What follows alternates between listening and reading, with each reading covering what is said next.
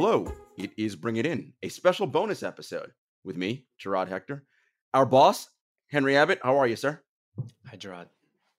And special guest. I'm like trying to figure out what to actually title her right now because she's just a woman of the people these days.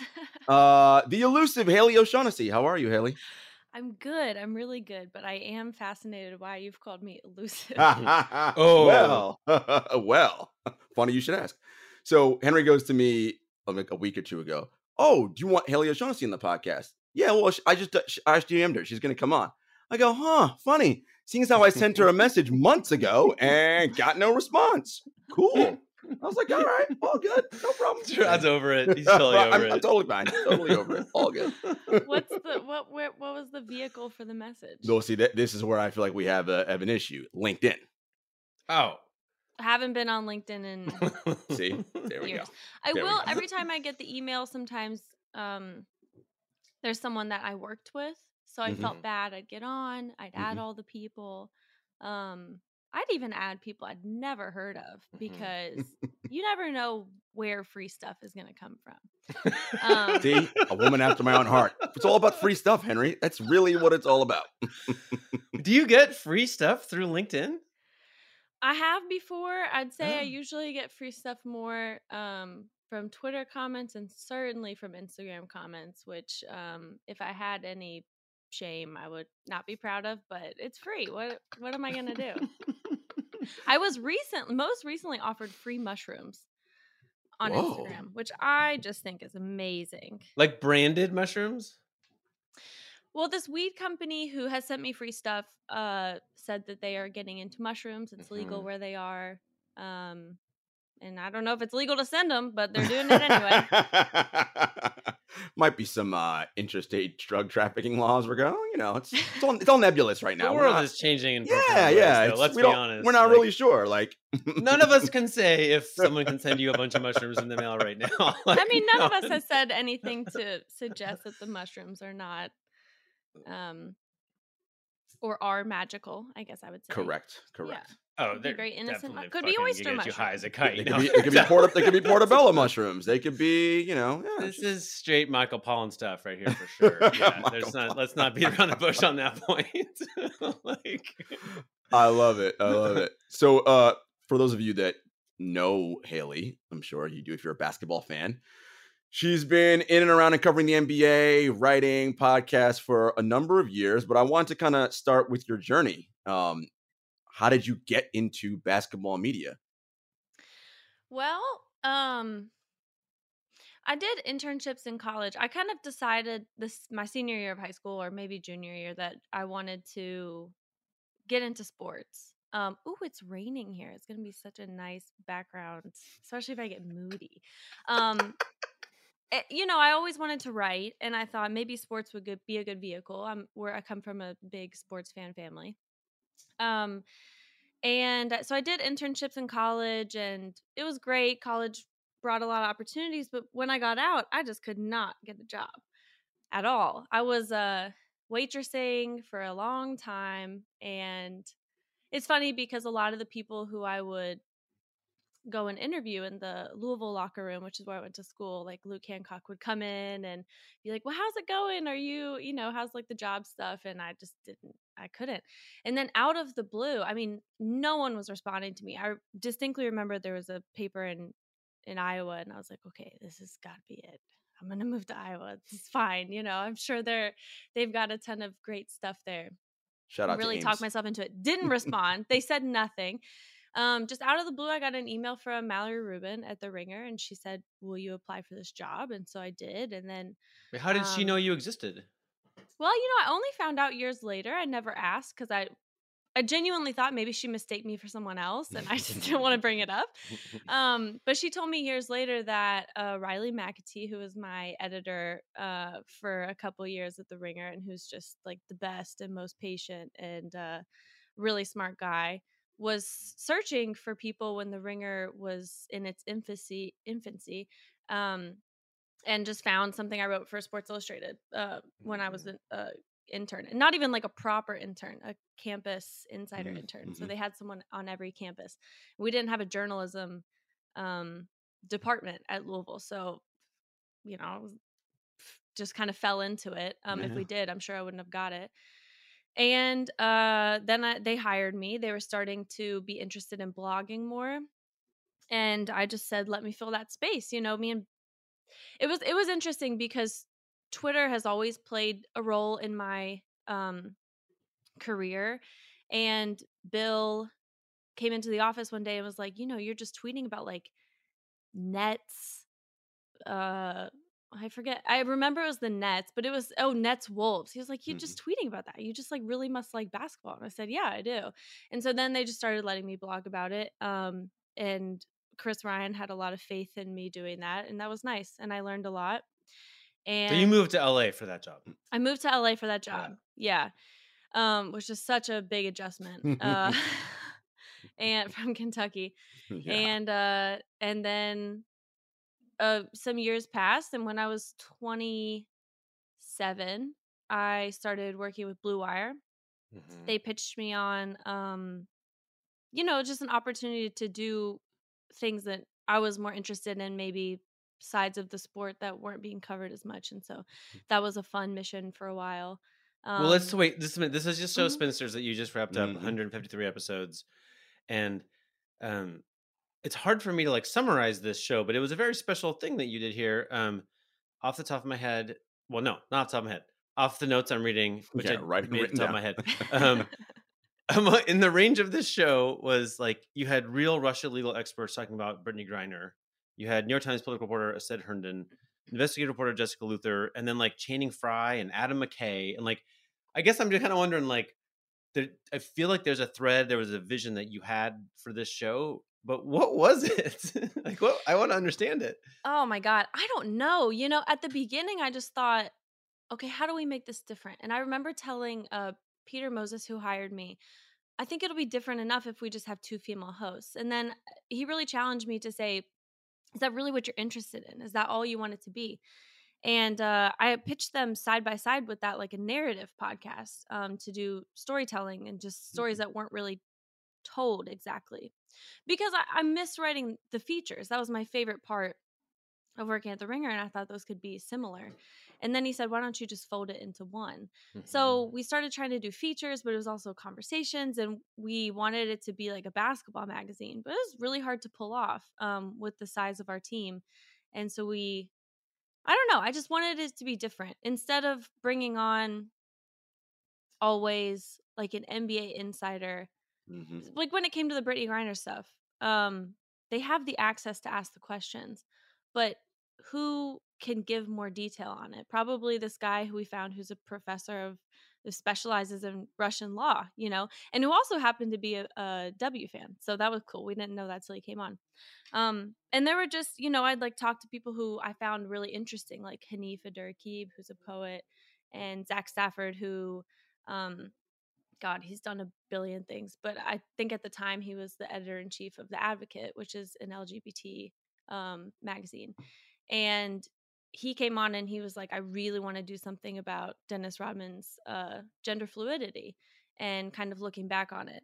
And so we just had people who could tell these stories or yeah. even just share their perspective. And that was really fun to me. But I also wanted it to be my favorite podcasts are so relaxed and it's about the hosts um rapport with each other. So i also wanted to have episodes where we were you know how we are sometimes like hungover and kind of slow and stupid but you know giving those observations or just obsessed with something that didn't matter like the i don't know like the rockets from last year like why why why are people upset? You know, why were Rockets fans still watching them and like what draws them to that? So I don't know. We wanted it to be a variety.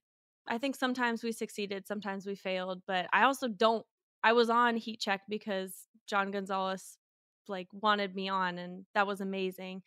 Um, which was a podcast with the ringer. But other than that, I really didn't have podcast experience, especially like creating one. So I honestly didn't know what the fuck I was doing most of the time. And, and you did a number of episodes, and I think one of my favorites was the look back at um, the NBA understanding and dealing with HIV, um, and just sort of the conversations that you that you were able to tell and have on there, and just I mean, now when you think about it, and you like, it's just your your mind's blown because you're like, wait, you guys actually thought that? And some of you probably actually still think that in 2022. Like that's really bizarre. And then there'll be an episode where you and Jordan are talking about why does I don't think it was Karl Anthony Towns, but that's the first thing that came to my head. Why does Karl Anthony Towns wear that outfit at 3 a.m. when he's coming back from wherever he is in Las Vegas? you know, like that's that's the perfect kind of mix, right? It's all the this is the reality of it, but this is also this is what like if you're out in Vegas and you come back to your house at three o'clock in the morning, that's what you're gonna see, right? Some random NBA dude, like that's a weird outfit. like I think what we were gambling on was was that there were enough NBA fans out there who wanted that kind of mix. Um, because it was honestly a really selfish endeavor. Um, that's what I wanted out of a, a podcast. And you know, obviously not saying I wanted to listen to myself. That was the worst part of it. When someone I've gave got me the best idea for a podcast. Oh, Me. So hard to listen to my voice. I'm like, wow, I'm like a little baby. Like sometimes I'll listen to myself and it's so high pitched. One time this guy was like, You're like uh if Minnie Mouse took Molly. So that Oh, that's nice. humbling. but kind of true.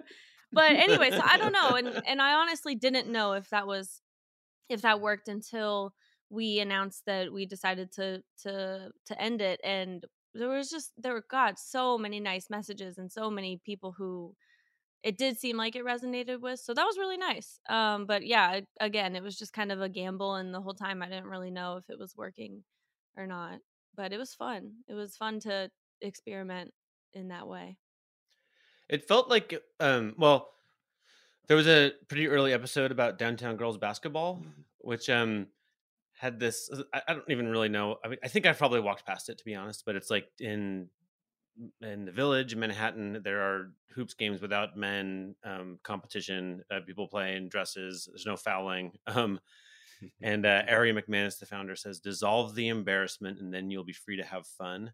And um, it's just such a beautiful kind of like this is. Um, oh, at the end, there's this line about our common ground is basketball. And it kind of struck me. I'm like, man, like it, that's the point of this sport, right? Is like just come together and have fun, um, right? I mean, or is there something else? I think it was fun to see a different approach to it because um certainly the pipeline at every level for organized basketball that we observe has always been to win and to advance and especially for people who have uh promising you know talent to prove themselves and prove what co- what competitors they are.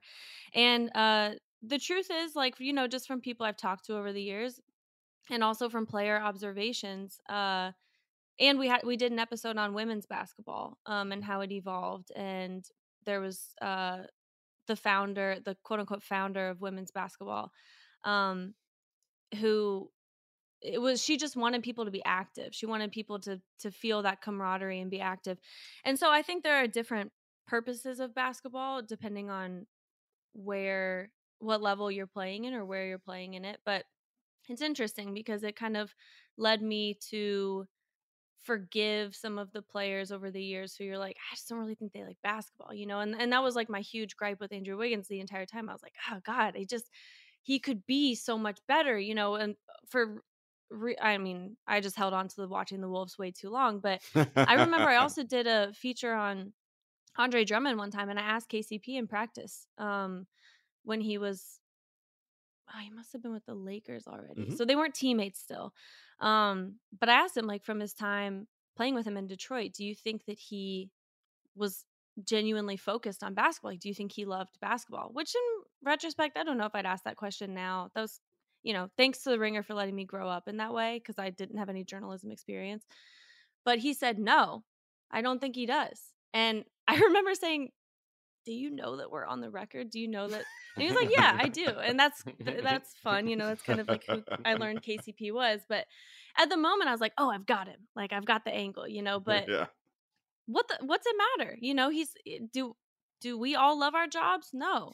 Um, does that not mean that we have talent in them? You know, for a lot of Yeah. people, I think that was that's a little bit unforgivable for fans. And since I've completely looked at it a different way, are is basketball on every level going to be about the raw camaraderie that downtown girls basketball promotes? No. Does that mean it still doesn't serve a purpose? Uh, also, no. You know, it, it definitely did. And those women have something that can be done without shame. You know, it's really, really hard to play a new sport as an adult. And even like, you know, I remembered I played softball when I moved to the Midwest when I was a kid, and I just was terrible. I was the worst. Like, I was so scared of this huge ball like hitting me in the eye. I hated it. And so I quit.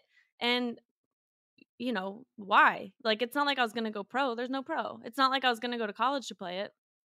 So I think overlooking that and seeing sports as something more than that is it plays many purposes. Camaraderie, forgiving our professional players, forgiving college players, you know, whatever you want to whatever you want to say it is. I think it's not the same for the NBA. None of us can ignore that, but yeah, I definitely appreciated looking at it from a different level. But there are differences though, right? Like and you can find that in the NBA because I think you wouldn't be alone saying that about Andrew Wiggins, right? Early in his career, I I bet the average person would say that. He seems to be loving his life now, right? And, and enjoying where he is, right? And so I think environment plays a big role, like, right? Maybe even though he's so supremely talented, being the number one guy in Minnesota, like, is not what he wants to do. But being an overqualified fourth guy on a team with Stephen Curry, I can do that. That's fun, right? I well, like you know, coming to this job. Yeah, and, sorry to interrupt you. That's a that's kind of what I feel about. I feel a lot of um, what's the right word? Peace, like relief. I don't know. It might sound like hyperbolic that we're not doing the podcast anymore in a season where Russ opened it so brutally because it. Mm. Uh, I almost like I don't know how if if your listeners are going to feel like turned off by this. I don't know if you guys are going to feel turned off by this, but eh, at what point are we going to stop? You know, at what point are we going to say he clearly does not fit the role that they've put him in? Have we learned nothing from, on one hand, Andrew Wiggins, as you're saying? Like he he didn't fit that role. He was put into that role, um, by a GM and and and you know by a coach now. Mm-hmm. And I'll never forget. I was talking to a GM one time, and it was like kind of on background, and he said, "We paid this player the market price for what we thought was appropriate at the time. The player's not the one fucking up. You know, you're the one who fucked yep. up. And they are to get to the to work so hard because we know he's intense. We know Russ is so intense. To work that hard, um, to get to the at one point top of your craft, you know, to to win MVP and then see it plummet down so quickly, do we not think that he's also suffering? Like, yes, your team is, but do we not think that he is also having a hard time with that kind of um humbling? And it's not is it really his fault he's been put in that position? And then also I I just can't stand the the piling on. Like at some point it's funny, but at some point it's also not. Mm-hmm. And I mm-hmm. was just talking to our producer, our former producer, um, Harry, and he Uh, we were talking about like what is up with ESPN stats and info.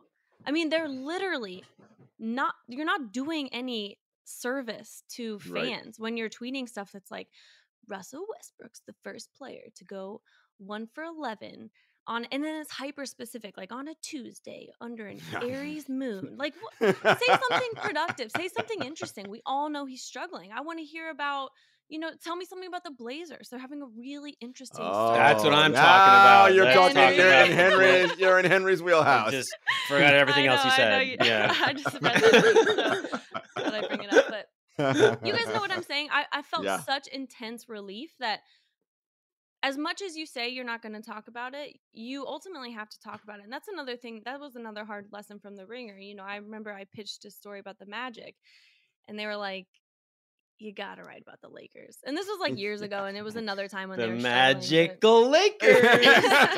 exactly.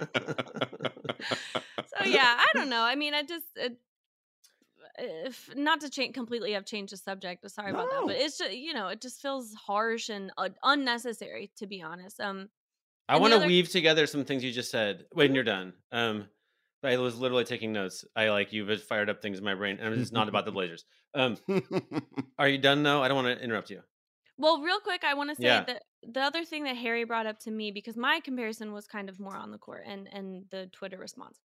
What Harry compared it to, and you know, you never want to do a one to one when there's underlying maybe. I mean, not underlying. We all have mental health things. Like being shit on is always going to affect mm-hmm. how you feel.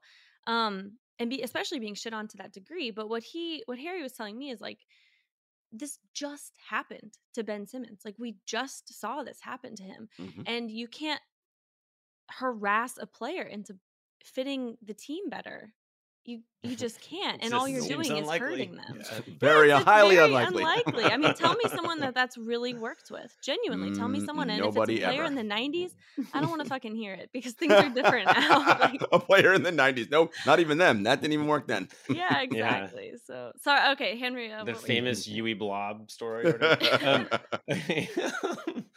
uh, okay, so think about your Drummond point, right? Where it's like he he's basically KCP is telling you that he's not OCD, right? He's telling you that this guy's not like just wildly obsessed with his work, which is probably pretty healthy, right? Like you know, um, even though this is a highly competitive job, it's still weird to be as aggro as we expect players to be, right?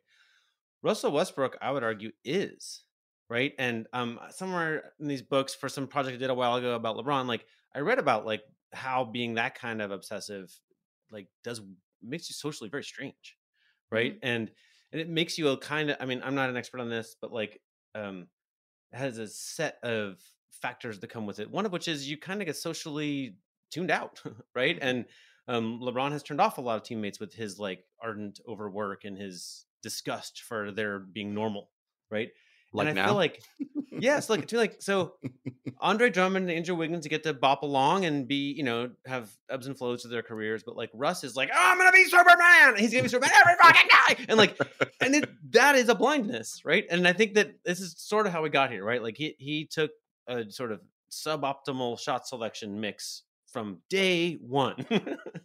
and he never listened to anyone about that. And he's never gonna listen to anyone about that. And like he's got certain super skills and certain weaknesses and he's not very much in this trusting environment of give and take and ebb and flow and he doesn't want to get a b on any tests right? So he's getting f's on tests now and espn stats and info is tracking his f's right? And like right.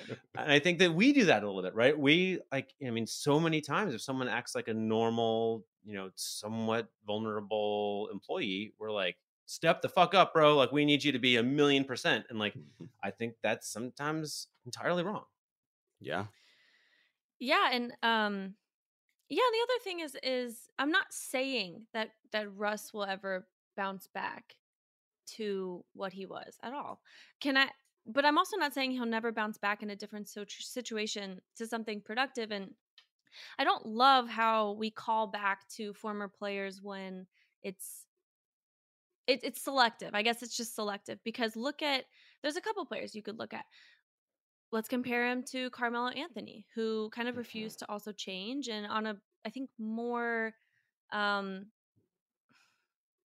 obnoxious level like you know he, he didn't even want to be a bench player. Then he was extremely helpful um not that long after uh you know and took years to kind of think about it work on his game. I think that those are go hand in hand um but he literally took time off to do maybe unwillingly, maybe not his choice, but he took. You he taste your humanity a little there. Yeah, yeah exactly. Yeah, yeah. Another comparison is Eric Gordon.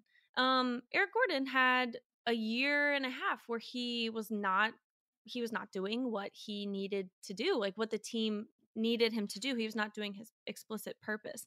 Um, you know, he had a drought and he was brought up, but maybe like once a month when it was like, hey, let's talk about the Rockets again. What's going wrong here? to never to the degree that someone like Russ is being brought up. Um, so the kind of patience and allowance to let him, I guess, like quote unquote, get right is is not there. And again, I think that that's being put in the wrong role, which is the the Melo comparison.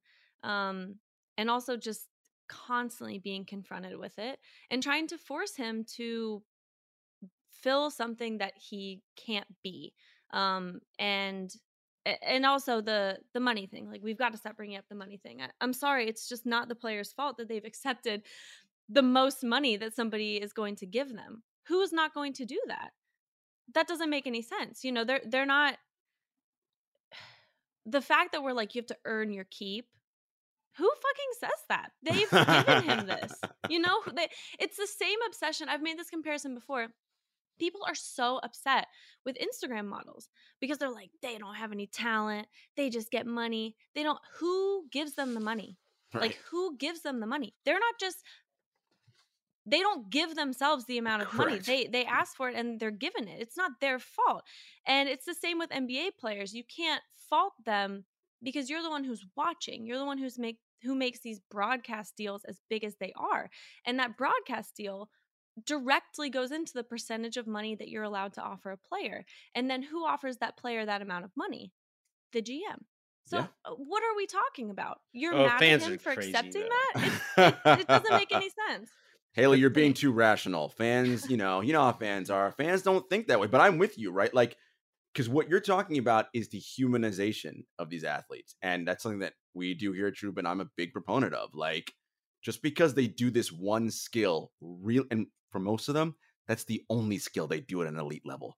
Everything else probably not that good, but it happens to be a skill that, because of the environment they're in, pays them a shit ton of money. I'm sorry that you're five nine and you have to be like a teacher. Like I, I am sorry. Like I, I don't like, you know, bad genetics, whatever. That's just that's your lot in life, right? Like, but that's not theirs. And but when you're talking about wait, five nine people have to be teachers. Is that like a rule? that was when, when, I right, I was like, okay, who's going to be annoyed about their low paying salary that they love bringing up? I'm like, all right, teachers, perfect. That's the, that's an easy one, right? And ain't no five. I mean, unless you're Nate Robinson, ain't no five nine people in the NBA. That's not happening. Um, it this idea of the players and who gives it to them, you're the incentives are misaligned, right? GMs are trying to keep their job. Okay, so I draft this guy who's super talented because I think he's going to help me win, which is going to keep my job.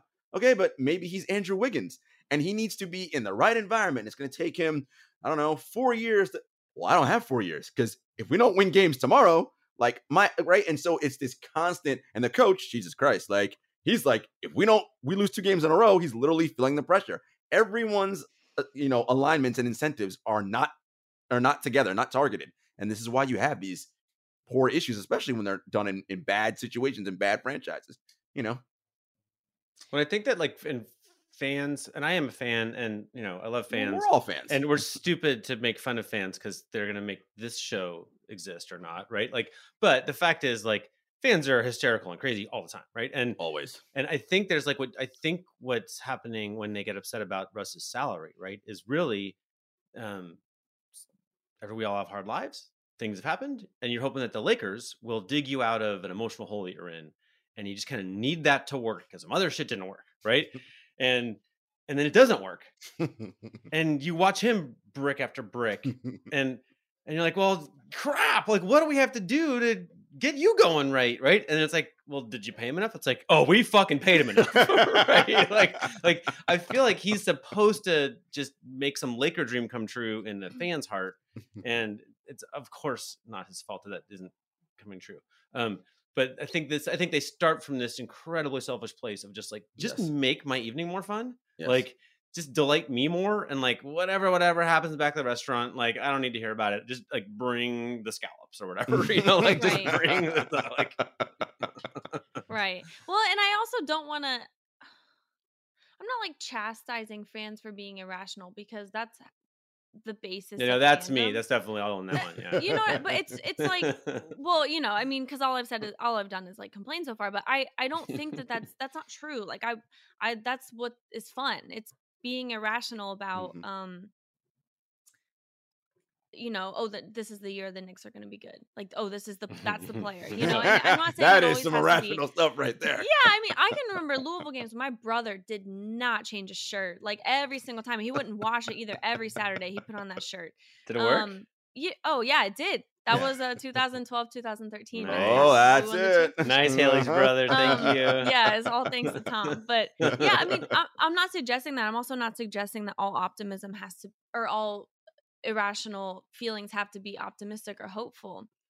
But when we're picking and digging in and it's to know mm-hmm. uh it's not producing any change. I mean, you have to really ask yourself so what is the what's the point here? Be irrational about something like this guy needs to play point. Why do we have him here? He needs to play point. You know, or be irrational about like, hey, why isn't AD setting harder screens? Like what is going on here? You know, be irrational about this rookie is going to change, you know, take over for the Warriors.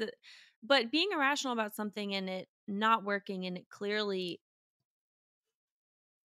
it, it's just it's, I think it's upsetting to anybody and maybe if you take a step back from Twitter, which is not the majority of fans, uh mm-hmm but certainly it is the echo chamber of what we see. I just don't think it's productive or nice. Um, and at the end of the day, I just am a deeply, deeply sensitive person. And so I feel bad for them. And that to the point where I'm like, I really don't want to do this thing anymore where I have to be on Twitter. I really don't want to do this thing where I have to see what everyone's saying. Um, and that's from a couple things. It's not just NBA Twitter, which I enjoy and participate in. It's also stuff like I mean, completely a change subject. Like the, when I saw the, there's like the to stay basketball. There's the Brittney Griner stuff. I just saw a tweet yesterday that said that her appeal was denied, and somebody quote tweeted that and said, "Well, what if it had been LeBron? This would never have happened, right?" Which is, you know, a, a point worth making, a point that's been made. Um, and above it, somebody quote tweeted and said, Me if LeBron was stuck in Russia. And it was like some video game clip, and this guy was like scaling a mountain or something. And I just cannot see the humor in that. And I also don't mm. want to know that the three, you know, 31,000 people who retweeted it, like, there, there's 31,000 people out there who would retweet it. And to not stick to basketball, when the Deshaun Watson stuff happened and like you make the mistake of reading the quote tweets or the comments and people just say the most awful things like what's the worst thing you do a quarterback could do to keep you on his team and or that I mean they specified him and like he could kill my mom. I don't I don't want to see that shit. Like I don't want to see yeah. that there's so many people who think that way even if it's just uh something they put on the internet. They don't genuinely mean it. I don't want to see that. That feels terrible to me. Um, and that's not obviously that's like way more than the than piling on a player who's not having a good time. But you know, that's just it's that is kind of sometimes how the internet is, and I it's yeah. harsh. We were um so ESPN when I first got there had no comments, and really there wasn't social media. Um, I mean there was a little bit, but barely, and uh and then it kind of like all started right? And there was a lot of and i was seen as like the digital guy. I, came from blog so like you know some ap lifelong writer is like you know blaming me for what happens on the internet right? Like, like in, in some meetings and such. And um that was a little awkward. That's but, um envy. Um, that was just envy. I'm sorry. He was like, "Not the iconoclast is not working with me." I don't think so. no, but they'd be like, you know, like all these comments are just stupid. And for a while, we were actually assigned. This was a terrible, terrible. I remember this. So like, it was the playoff started at the same time. ESPN.com got comments, and we were assigned to like after games, like hang out and comment in the comments. So the comments would seem like a more oh vibrant place. But it was like three in the morning on the East Coast, and I'm like so tired. I a baby or whatever. I'm just like, I want a great game by the Thunder. Yeah. But um, anyway, but uh, but I kind of because I was in these conversations a lot, and then we launched the TrueHoop Network with a lot of people who are dealing with you know Twitter responses and stuff. I was like, I think you guys five percent of the of the things you're going to hear from strangers online are by drunk teenagers. I would just use this phrase because I thought it was funny. But just like so, just like just five percent, like whatever. Like it's just gonna woo, like you know, like just no mm-hmm. response. It's not even about you. It's just from like a UFO. And but if it's ten percent, fifteen percent, twenty percent, then like ah, maybe we should take a look at what actually happened, right? But that got me out of a lot of heartache, just seeming like nobody. Yeah. And uh, I mean, and that's basically where I still feel we are, except I think the pandemic made that five, like mm-hmm. like like twenty five, right? So yeah. now it's like the absolute normal level is so much that like you can't really get through any Twitter lengthy thread without just some kind of crazy thing happening where it's like ah now it's just a waste of time right? And it's and you have that and you have bots now which are relatively sophisticated in how they tweet right? So you're like you have to double take like wait is that a person? And you're like oh no you just signed up yesterday never mind that's not a real person. But like you'll you'll read the tweet and you're like hold on. It, it's just the, the social media the whole thing, the the echo chamber as you mentioned, Haley, it's just a bizarre place where people just go out there to spew a lot of negativity because that's the popular thing, right? And whatever the anti thing is, it's going to get me to go viral and retweet it and whatever. I'm just going to do it. And if you even think that if that's your ultimate end goal, right? Like that's also a person that like I don't I don't, I don't want to know you in that way, right? Like Mm-hmm. if that is your goal, you're going to do whatever it is necessary to get that to make that happen. I don't want to hang out with people like that or know people like that. Yeah. And God, the other thing is that when when Spinsters ended and we saw all those comments, I was like, wow, I really do I wish I could keep this because it feels but then I, I don't even know how to do that. Like you can't Yeah. start a group chat. You can't like give your number to people. You know, I don't I Right. just don't know how to do that. Like everyone seemed so nice that I would have done that, but then you also just can't trust everyone. Like I don't know. And people were saying Just have them all over your house. Come on over, having a party. Yeah. I don't know. It's- Thursday. It's, a, it's a weird place. It's not all a bad place. I don't mean to make it sound like that, but it, it contributed to me being like, "Ah, I just need a big timeout. so so was a, a I mean, what can you really tell us about the reasoning for you not wanting to be this deeply embedded in NBA media? Obviously, you mentioned the, all the negativity around. Is that the biggest piece? Like, what what really spurred this whole thing? Of like, all right, I need to take a break from this and reevaluate some stuff.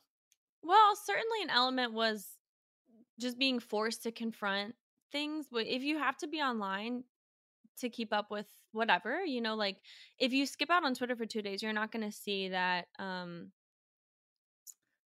that Karl-Anthony Towns was kind of like weird towards Anthony Edwards about Mhm. talking about fried food. Like you're not going to yeah. see that, and that is funny and that is interesting. Um, but so you do have to be online, and when you're online, it's not just basketball stuff you're seeing. It's not just the Deshaun Watsons and the emails. You're you're not just seeing that, but you're just also seeing like weird discourse all the time, and you get sucked into it, and it's just it doesn't make me happy to have to be on there all the time. But it also like you know I started doing this when I was 22. 22 is when I went full NBA, and to there was certainly a point where it changed from I get to watch the NBA for my job to I have to watch the NBA for my job.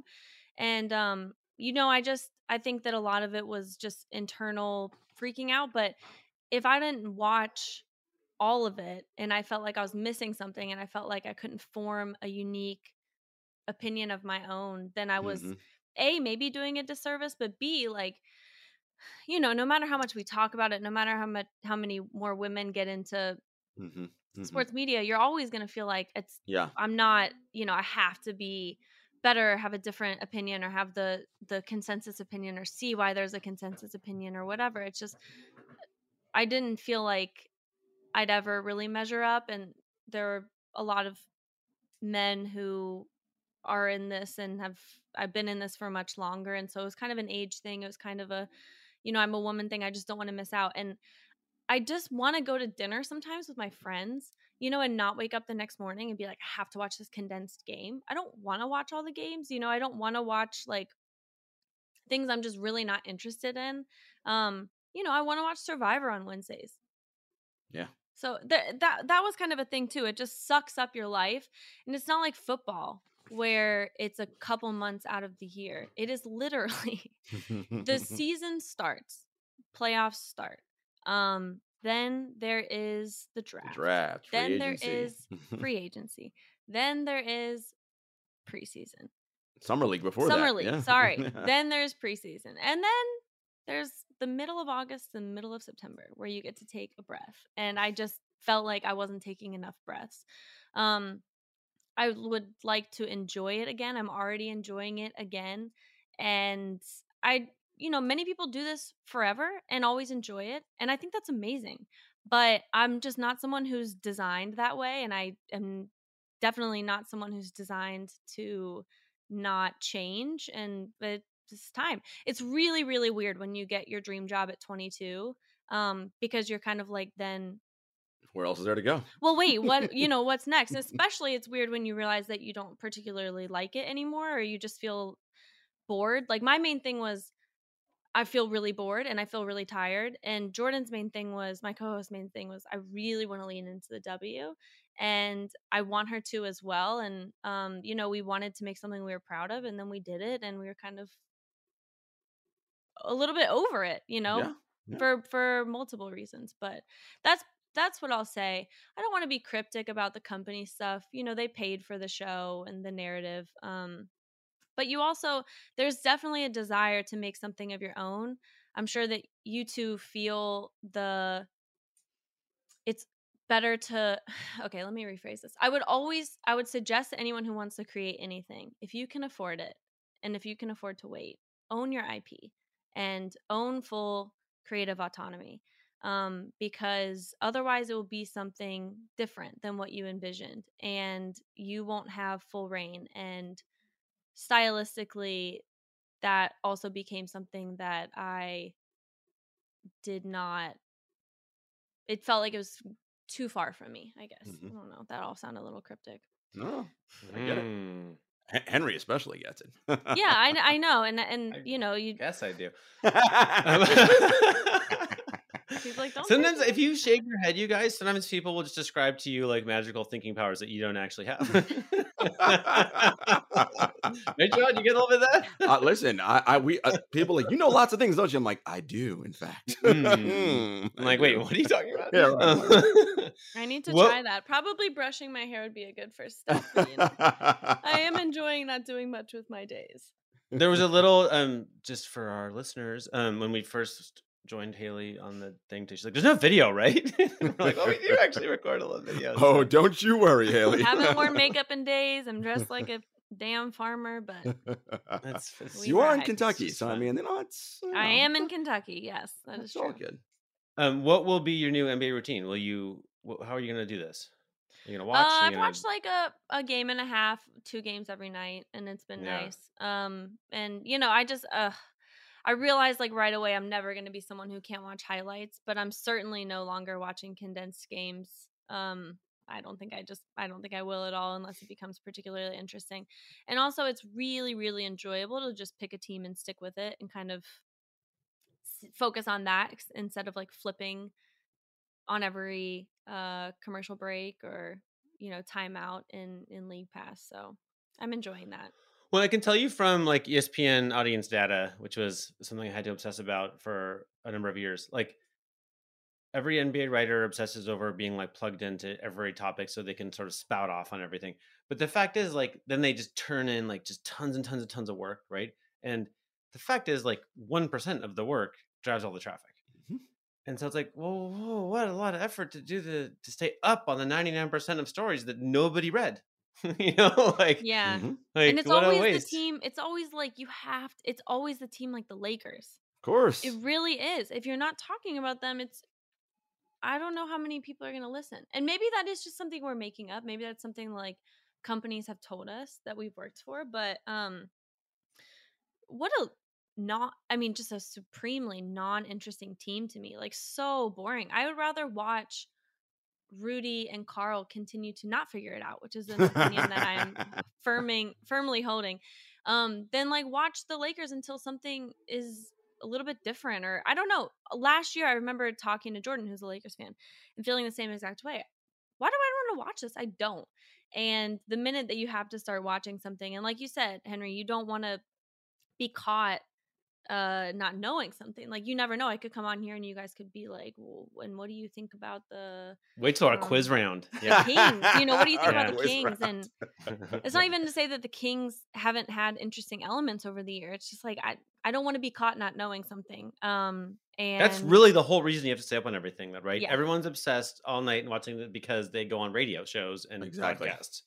If you just say no to all that, then you don't even have to watch the Kings ever. It's fine. yeah. And there's so Yeah. much pressure internally. I I wonder if people realize this, but there's so much pressure to you have to constantly go on shows and you have to constantly um it va- has varied by the the company and uh an agent slash manager for me, but you know, tweet, you need to tweet. And there are all kinds of these external things where if you want to take a breath, you really can't. And again, I'm not meaning to complain about this. I know a lot of people want to do this. I've I've talked to a lot of people over the years who are younger and want to know how to get into this. And I think some people are built for this. The only thing is I'm not trying to complain. It just I'm not built for this. You know, I'm not built for an NBA news cycle for the rest of my life. I've it's only been like 8 years since I've been doing it and I just I'm not I I'm not built for it. It- uh, you it's know. a lot. But your your your your point though about you know managers and the pressure, like but that's again we talked about with Russ. It's and Andrew Wiggins. It's everyone's incentives are misaligned, right? Like your managers and your agents, whatever, needs you to be popular to cut through all the dirt so you can get the next big deal because that's important for them, right? Like everyone's like, Haley, I know you need a break, but uh, it'd be really helpful if we can get you to do that, right? Like it's just everyone's got their own thing that they're working on, right? And it's it's not this cohesive team. I mean, Henry, we were talking about um t- you know, Haley said the Lakers. Like, you know, the thing that Henry always says to me, and I always remember is, Gerard, here's what the data says. People care about three people in the NBA LeBron, Steph, and then after that, maybe Kevin Durant. That's it. There, nobody else matters. In the, like, you can write the greatest story about who. Nobody's gonna read that thing. No, we don't. Well, let me add a little wrinkle to that though. like, like the most popular stories in ESPN.com history weren't about any of those people. Mm. It's like you know Kate Fagan on the University of Pennsylvania runner who committed well, suicide. Yes right? Like Madison Holleran, um, or Ethan Sherwood Strauss wrote a yeah, book on book. it. She was so popular. Yeah. Yeah. Yeah. Um, you know, for and so what were the I, other ones? Do you have that data on hand? I'm just curious. Um, I know Ethan Sherwood Strauss on Steph's shoe deal that went awry, which totally yep. blows up the point I'm making right now. Yeah, so yeah, really messed up your point. Yeah, yeah. One, messed up your point. But, but no, the, the, the, NBA point though, right? That on the, on the, the NBA stories, like those are the ones that move. And well, so okay, but there's a wrinkle though. So like um, Haley's manager is right that like within. I want to be um, clear. Yeah, I want to be very clear. My manager right now is an angel, like sent from heaven. He's an absolute angel. Last, the previous ones I've had a little bit of issues with, but job, he, he's a very understanding angel who is like encouraged me basically to do this. So. This is the main point of the It show. is Kenny, right? I, I, yeah, love you, Kenny. Okay, yeah, love you, Kenny. um, so uh, so some of some stories have millions and millions of readers and that's because they're like something adam kay would make a movie out of right mm. these are like these are the ones where you're going to put all the time into it you're going to dedicate it half a year to one story right because you have a relatable character and struggle blah blah blah that's really to me the traffic magic that people haven't solved in sports media very well if you're going to eschew all of that and just have the shitty bottom mm-hmm. feeding traffic that every boss thinks we should be focused on which mm-hmm. is starting at roughly a thousandth of the traffic of the most popular stories, then it matters if it's the Lakers or LeBron or Steph. And like, and the only thing that, and like, you're just, it's just a little game of like placement and timing and mm-hmm. social media and all, all that shit is a churn around like a much, much smaller number. Um, and I think that that churn is eating everybody's souls alive. and it's like, it's just to me, all of it's missing the point. Like none of those are the best stories. Like the, if you, if, if the name in the headline is is determining the traffic, it's not a Madison Holleran story, right? Like mm-hmm. that's just them the facts. Well, can I say two things about that? You can say 10 things about that. um, the first is that I don't think we I would have done the the narrative stories on the podcast if it weren't for um Chris Ryan at the Ringer because he like I remember one time I came to him and this was the, the time oh fuck what was the year maybe 2018 I don't remember um this was before John Wall got hurt. And but Satoransky was there. And I was like, I really think this guy's interesting. He's taking over some of his minutes, but like not just because they're monitoring his minutes. And I don't know, maybe he'll become something. I'm not sure. And literally a backup, right? Who was not whatever. He okayed sending me to mm-hmm. Washington I remember to that write story. a story about him. Yeah. And again, like I don't want to call him a nobody, like everybody's a somebody, but he was not a starting player.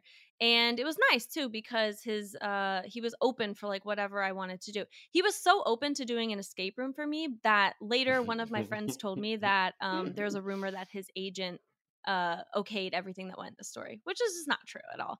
Um but that's how open he was talking to me and whatever. It was like all very European, which I really appreciated. Um and Eh, yeah, and Chris let me do that. And then just by happenstance, like John Wall, that's when all the stuff happened about there's all this um you know, uh, they were all disagreeing in the locker room. And like when Satoransky was playing, they had far more success. And Gortat was like, uh, he, well, actually, no, I think Gortat commented on after the fact. So that was a, the previous year. But I don't know. There was, a, he, he starred in the starting lineup because John Wall wasn't there and he had great success that year. And um, so, you know, sometimes those things work out. So we decided to take a risk on things that maybe people didn't give a shit about. We didn't know what people gave a shit about. Um, so that's one thing is that henry to your credit like taking that risk and having someone who's going to let you take that risk and sometimes that's a company who can afford to let you take that risk. yeah risk, you gotta I- be able to yeah expensive. it really be- boils Yeah. down to me to having an editor who's going to let you take that risk Mhm. um and then the second thing is that those smaller stories that i would write that were more like bloggy and would take you know like a week of research or like a couple days of research and watching these teams but you know for example like the wolves i got really close to to wolves twitter because when you take the time to understand the team and not just breeze over it and do some kind of surface level thing that fan base then really I think you gain respect with them. And to me, that was the most enjoyable part of Twitter was, you know, the conversations that you have with fans who maybe feel like their team is not being fully understood. I, I just it's not that hard to really um concentrate on a team and get to know them to a point where people are going to respect what you're saying. So those are my favorite parts. You know, like the maps when the when when Luka was brand new, everyone was writing about them. And Chris was uh he was he kind of said why don't you write about the way luka moves instead of just how he, he fits in the offense? Like the, the actual literal way that he moves. And so that was really fun because then you get to watch like i i took videos on my phone and then i would do the slow mo on snapchat because i wanted to see it because it is very confusing it's it's not itself very fast the way that he moves but it's just the way that he's able to sell it and this like center of gravity that he has to be able to really lean in and when you can embody a player like AI in certain situations, but not have the same body or physique at all, it was just fascinating. And so those kinds of things too, I think, earn just a little bit of respect. And um, those are my favorite things to do. Those are my favorite like conversations to have with people on Twitter. Haley, that Luka's thing about him, his movement, that is right up Henry's alley. He is like, oh, this is Oh, I exciting. know, I know, I know the blueprint when I'm talking to him. this is I need to exciting. write a book about that. You gotta write a book about that. Yeah, I yeah, I could. Let's not go down that rabbit hole right now. I could like talk about Luka moving. Um, it does though. I have to admit, I have a bad brain to observe things. Like I just do. Like I mean, I we work with David Thorpe who would see a little clip of Luka and be like, "No, no, he thought he was gonna do this." Blah, blah. Like and David, like, and you, it's correct. I've when I first met David, I thought he was crazy. And then I would go and take the things said to me to the locker room and say, and they'd be like, "Yeah, that's what happened." And I'm like, "I guess he's not crazy." And, um, and uh and like it's all this little stuff that he sees and like and and I used to have a kind of DVR that would do, would do beautiful slow mo. So like you Hmm. could DVR like a game and then you could play it back in like super slow mo and I was like that made it so I understood the game. but like but like at the crappy kind of grainy like slow mo like it's I- it's hard for me to like know if that was a foul or not. Right, like it's um, I just don't see it very well. My worst nightmare of all time is to Oh. be a ref. Like I would be the Oh. worst. Oh, Lord Almighty. I, I haven't repped a basketball game since I was in Botswana and forgot to call. Whoa, whoa, whoa! Is- is a story? Is- Is- Remember that time I was in Scarred for Botswana and I and I repped the basketball game? we might need a little more context. Yeah, a no, I'm bit. sorry. I can't even get. I mean, I just brings up like such bad memories that everyone turned to me and was like, "Are you fucking serious?" You know, but of course not in those words. But you can read body language and you can read body language. So that was my uh my final time. I will never ref a game again. And But why I were you used to- refing again in Botswana? Just, just in case. Uh, things come up. Um, I was also I used to ref uh girl soccer and uh like middle school games when I was in high school, and yeah. no. You're getting some nasty those parents, coming at you. Oh, yeah. my god! Oh yeah. parents. I think I would rather deal if I was confronted with it. I would rather deal with adults on the court than parents of middle school. Like you'd have to do an adults game, but to to your point, I I also have a hard time with like in the moment, you know, recognizing a foul. But on the replay, I'm like, oh yeah, of course. Um, it was It- or it wasn't. it- it- you know. These guys are too big and too fast. Like, Yeah, what- that, that really is it. And Like, honestly, you- a lot of them are really deceptive. And I think that to their credit, they sell the hell out of it. Like that is part of their profession. So, um, yeah. and it, it I- taps into that part of our brains too, right? That like something happens and we think we anticipate the outcome, right? So we so a ref will blow his whistle. Like, you're probably gonna foul him. He's like, but I didn't, right? Like you just think I did. I don't even touch him, right? You go get the replay. You're like, shit, you're right. Like, and Henry, it's- like to your and I's credit, think about how often the refs get it wrong. So if we get it wrong, you know, professionals get it wrong too. I don't know like how much I'm gonna call the refs in the NBA professionals. Sorry. Jesus Christ. We did Like this that Suns game last on- night. Yeah, yeah, A little rough, shit. little rough that game, Yeah. a little bit. yeah. Thor- Thorpe is always like, why don't he's like if you know he's like flopping's only a problem because they're calling fouls they didn't see. hmm It's like if you Hmm. only call the fouls you see, you wouldn't have a flopping problem, which is like first I'm like David, it's way more complicated than that, and then we spent like years on. it, I'm like, yeah, that's probably kind of true. What is his, I'm curious what his David's what right. his solution is to call a foul that you don't see. What does he mean by that? So like basically, do that? so um if um you know a player like flails backwards and you didn't see them get shoved then you don't call it But he's saying if they if they did. Is he saying if they only could as in like there's no solution to it or is he saying that they should take a different approach? so i think what david doesn't understand is that he has a supervision of the court he sees it better and so he thinks that refs see it like he does and are just sloppy right? they don't see it like he does. but i think the david's like no like, like he's like you know these guys are flying backwards because it often results in a call even though i know when the ref blows his whistle he didn't see the shove because there was no shove Yeah, I mean, I don't want to pile on those guys who were like anti fans earlier this week who said everyone needs credentials. But something that Yeah. was unusual, you know, like you're pointing that out, this guy is not a trained ref. He's not a, a basketball player, but some people who are um, reporters, you know, credentialed or just fans, but certainly not in the profession of of refereeing, like do have excellent court vision. yeah And I, you know, that's just some people like have that skill.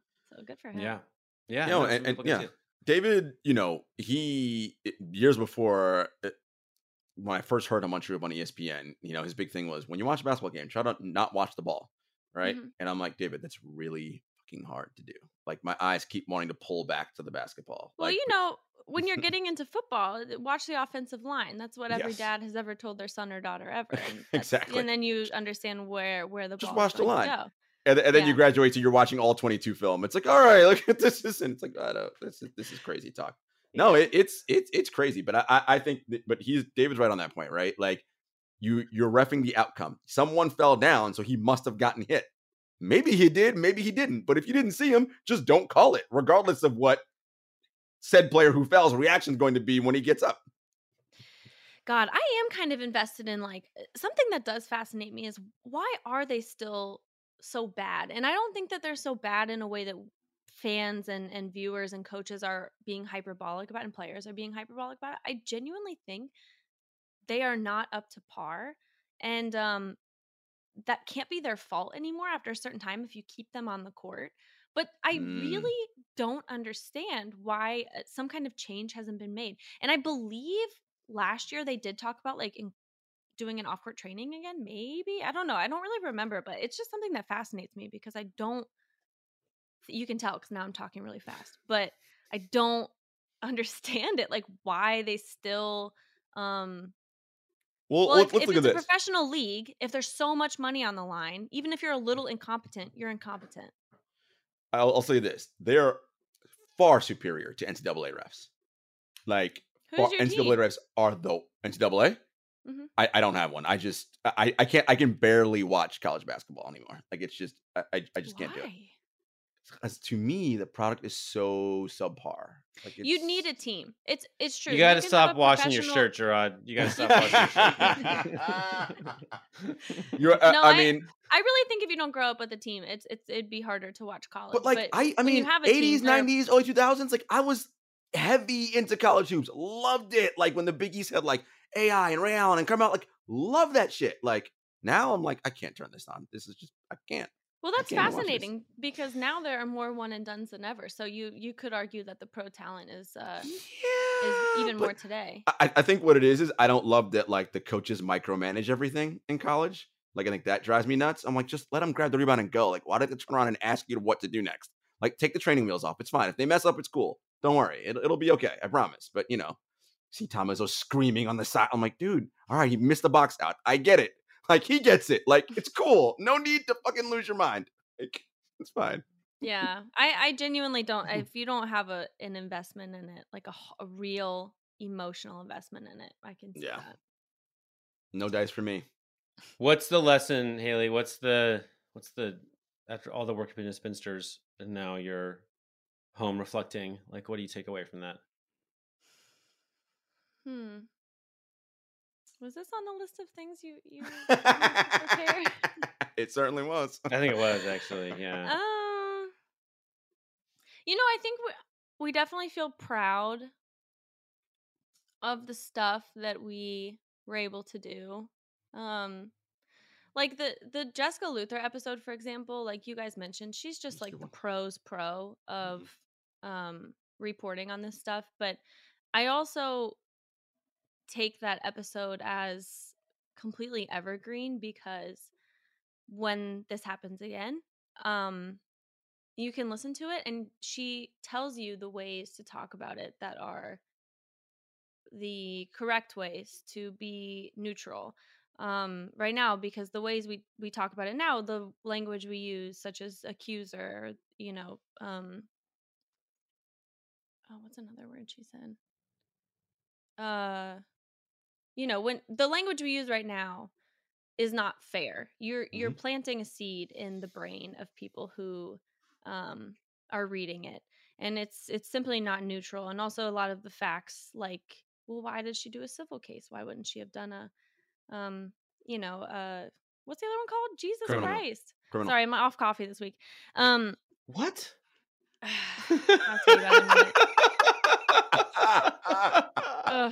but anyway there are reasons to it you know yeah, keep laughing, keep laughing. I'm just, just struggling. Um, I'm struggling. There's a reason I'm yeah. not wearing makeup. Okay, I'm sleepy. But anyway, the, all those things I thought were essential they're helpful if you want to learn if you're the kind of person who's willing to open your mind like she gave a manual to people you know i've learned mm-hmm. so much from her. And also it was so fun to just have a, an outlet where jordan and i could just like yell sometimes. I think that that was really fun. And sometimes yell excitedly and sometimes yell like we were really disappointed.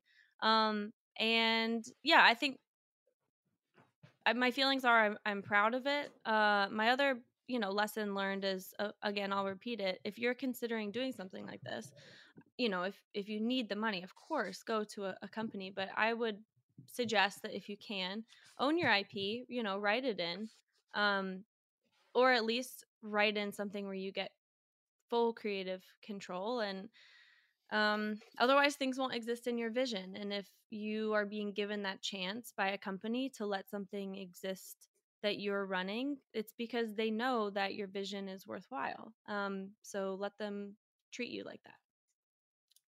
Those are good words, sobering words. Mm-hmm. I think mm-hmm. for us for us to close this out, Haley, I, I want to say first thank you for joining us. Um, and as someone who has enjoyed your work on multiple platforms, your written work and your your audio work, um, this was great. I re- really we really enjoyed speaking with you.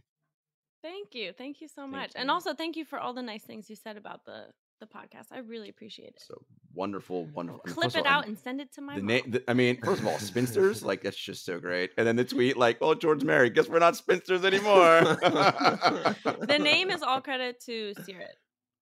nice. Really? She came, yes, she came. Nice. I like it. Sirit sounds about right. That sounds yeah. like a Sirit thing. Exactly. Sirit was on this show when the pandemic started, mm-hmm. and she was out of toilet paper.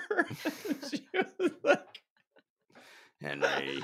I was almost as worried about Sirit in that period as uh, you without the coffee right now. Like, like,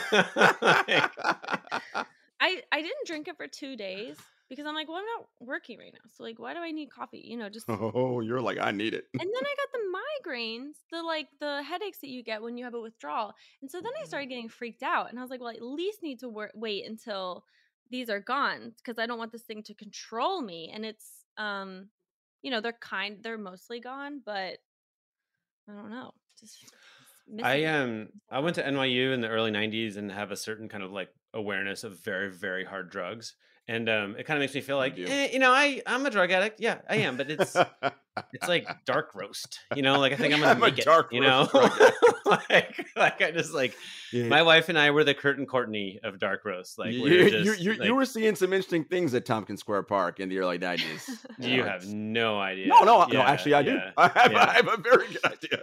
All the drugs. Were, I mean, not that like I, I wasn't using heroin, but like, but it was it was literally the time and place they were later made rent about. Like that's where when and where we lived, and it seemed like that. That, that was New York in those story. days. That's what Listen, no man, we were just broke. All right, guys. We hope you okay. enjoyed the special bonus episode, and we will see you next week. Take care.